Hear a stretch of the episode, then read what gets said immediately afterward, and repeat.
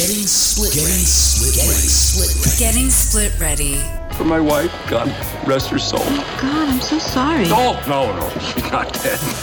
We're just divorced. Unscripted and honest discussions on divorce and separation. Getting split ready. What was I supposed to tell him? I divorced you from the show? Here's your hosts, Doug Katz and Mariah Pleasant. Hello, it's Doug Katz and Mariah Pleasant um, with another episode of Split Ready.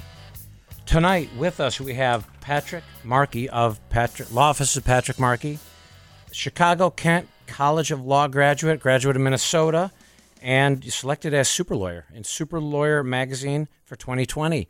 And Brian Wilson, graduate of DePaul University and University of Illinois, principal at Kogut and Wilson, and we're going to talk a little bit about Marriage Story. Saw it on Netflix. I had to watch it because you wrote the article. But we're going to talk a little bit about Marriage Story and how that moves to collaborative, or how it how it justifies collaborative divorce. The difference between Hollywood portrayal of divorce and what you see in reality. Talking a little bit about litigation, and then a little bit about the difference between separation and divorce. So, Marriage Story up for a bunch of Academy Awards and a really pretty good portrayal. But tell me a little bit about your article. Yeah, uh, so I wrote a, a blog post for the Collaborative Law Institute of Illinois. Um, the title of it is that a marriage story is an advertisement for a collaborative for divorce. Um, and I've been recommending the movie to anyone who I've consulted with. Oh. No, move into the mic a. Oh, I'm sorry. All right, I thought I was off. Uh, I've been wrecking. I, I, I originally didn't want to see the movie. Um, Why didn't you want to see it? I didn't want, you know, because I do divorce all day, every day, and it, I didn't want to use my free time to watch See another more one? divorce. Sure. But my wife happened to have it on Netflix, so I started watching it. The acting was really good. I decided, and I'm on the marketing committee of s- Collaborative Law Institute of Illinois. They said um, somebody should write a blog about it. I said, well, all right, I'll watch the movie, I'll write the blog. And I really enjoyed the movie, and I've been recommending people see it, clients that I have, uh, consultations, because it does show you what a divorce can look like. And, it, and I thought it was very authentic and pretty real uh, as to what some people, not everyone, experience in a contested case. So I also watched it when uh, we knew that we I watched be- it first, though. You did. I told you it was beat me by a day. Um, I was wondering as I was watching it how hard it would be to watch while in the thick of it. It's it's a really real and raw portrayal of a lot of the stuff that goes on behind the scenes. Yeah, and actually, I, I I recommended it to somebody who is starting a divorce, and he started it and said I couldn't, I just couldn't watch. It was yeah too too close to the nerve for people going through it. So, but as I was watching it, because I, I was kind of watching it, thinking about the article that you wrote. Can you talk a little bit about why, how that really, I say, proofs out collaborative as a better approach than you might have seen in the movie? Well, it it, it shows how nasty uh, a court battle can get, and it profiles three different types of lawyers. Now, there's a lot of different types of lawyers. Everybody's different. Everyone's an individual. Um, but uh, the first profile, it was the the attorney that husband first consulted with, didn't want to go with, who was just too aggressive ended up hiring somebody else. But then when he got um, frustrated, he went back to that The Ray Liotta. to Ray Liotta yeah. character, who was the slash and burn. You know, here's my hourly rate. Here's how much I cost. Is your wife an alcoholic? You know, what can we do to exploit her? What can we do to uh, get you what you want? And um, uh, you know, it's and it, I think anyone who watched it would say, you know, I, I didn't I don't want that person. He was exaggerating things. He was taking things out of context. He was blowing up things that even the the client didn't think was a big deal, all in the pursuit of winning. I mean, that lawyer, he wanted to win. And there was a second lawyer um, who was a little bit more collaborative in her pr- approach, but um, also kind of a wolf in sheep's clothing. Um, she wanted to win just as bad as he did. Um, and lawyers, um, you know, that sometimes with litigation, it's the lawyer wanting to win rather than doing what's best for the client. You know, and that's that's what I was going to say. I wanted your, your thoughts, and, and please chime in as well. I know that you had when we were in the green room, we were talking about some of the stuff, and you had some great points. But where the attorneys that were painted sort of in a, in a worse light were, they said, "I, I got this."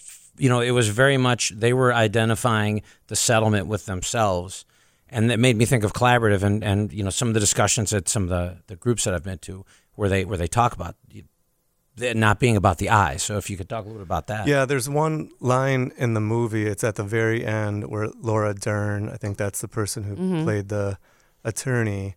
Uh, the wife and husband had agreed to equal 50 50 time.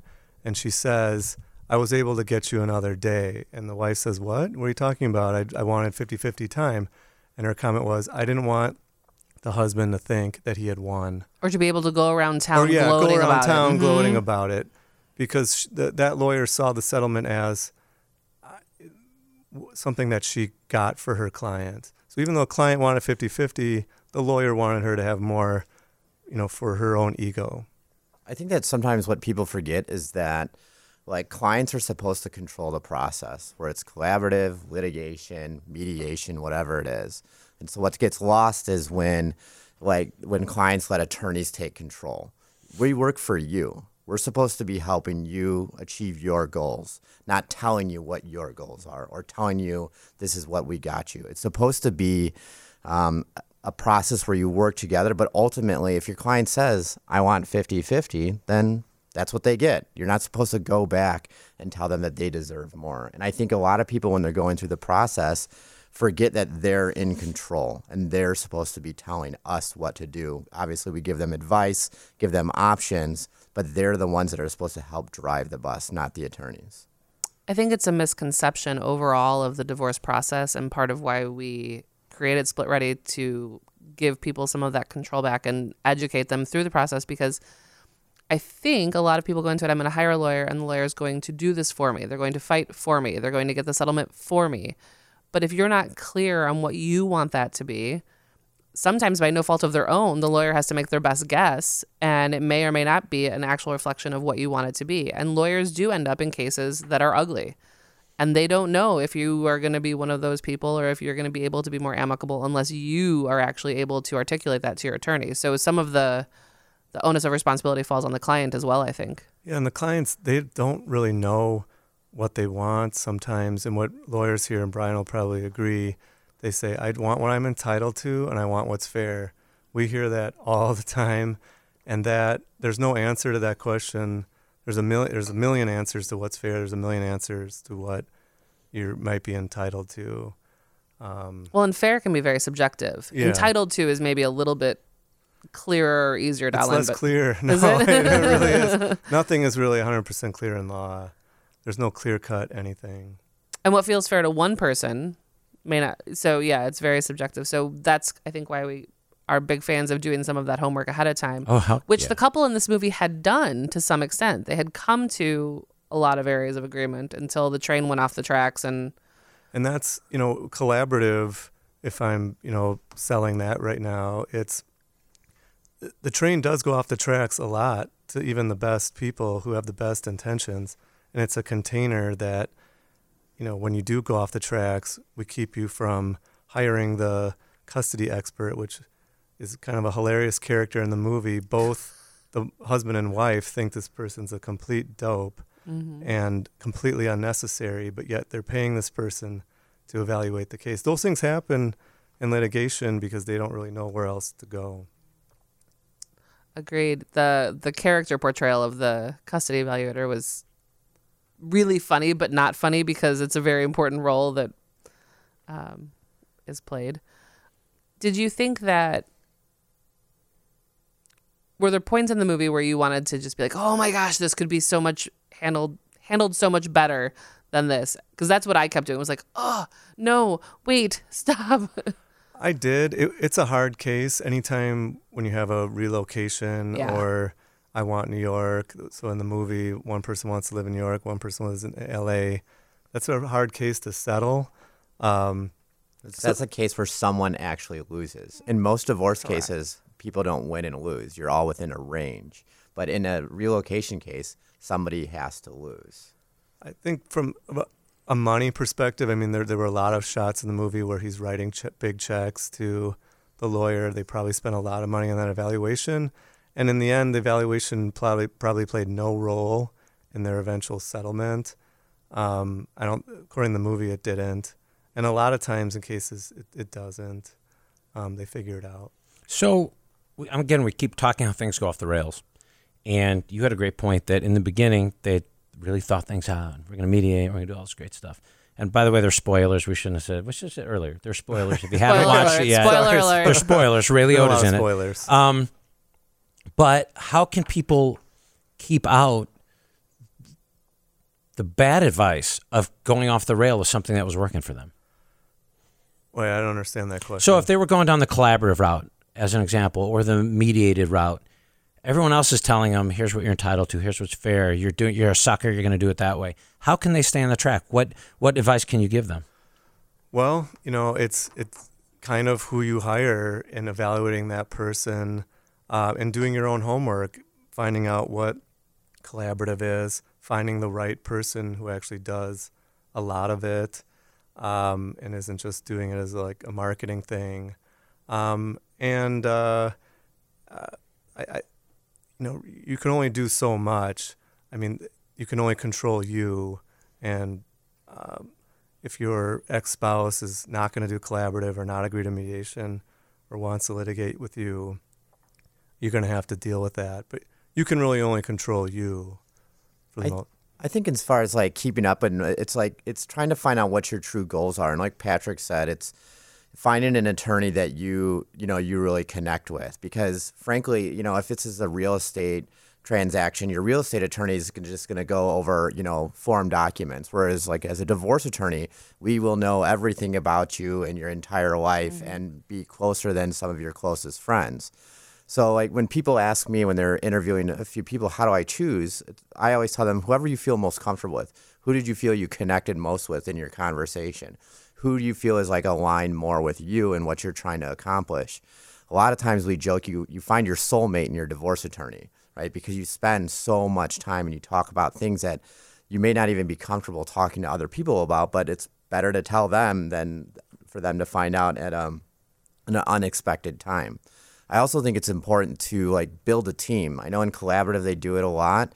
Um, in mediation and litigation, you can do the same thing. It's a matter of finding resources that aren't your friends, right? That aren't just there to tell you the right thing, the thing you want to hear. It's finding your financial planner that can help you make great decisions. It's finding your mortgage brokers who can help you decide what's the right, you know, path to you know, th- the next purchase or refinance or whatever you might be doing. It's finding this team that can really help you build those goals and make sure that you're staying on the same page and that you're not just, you know, talking to your best friend who's going to support you no matter what you do and you're not, you know, going down the the dark hole of Google by yourself.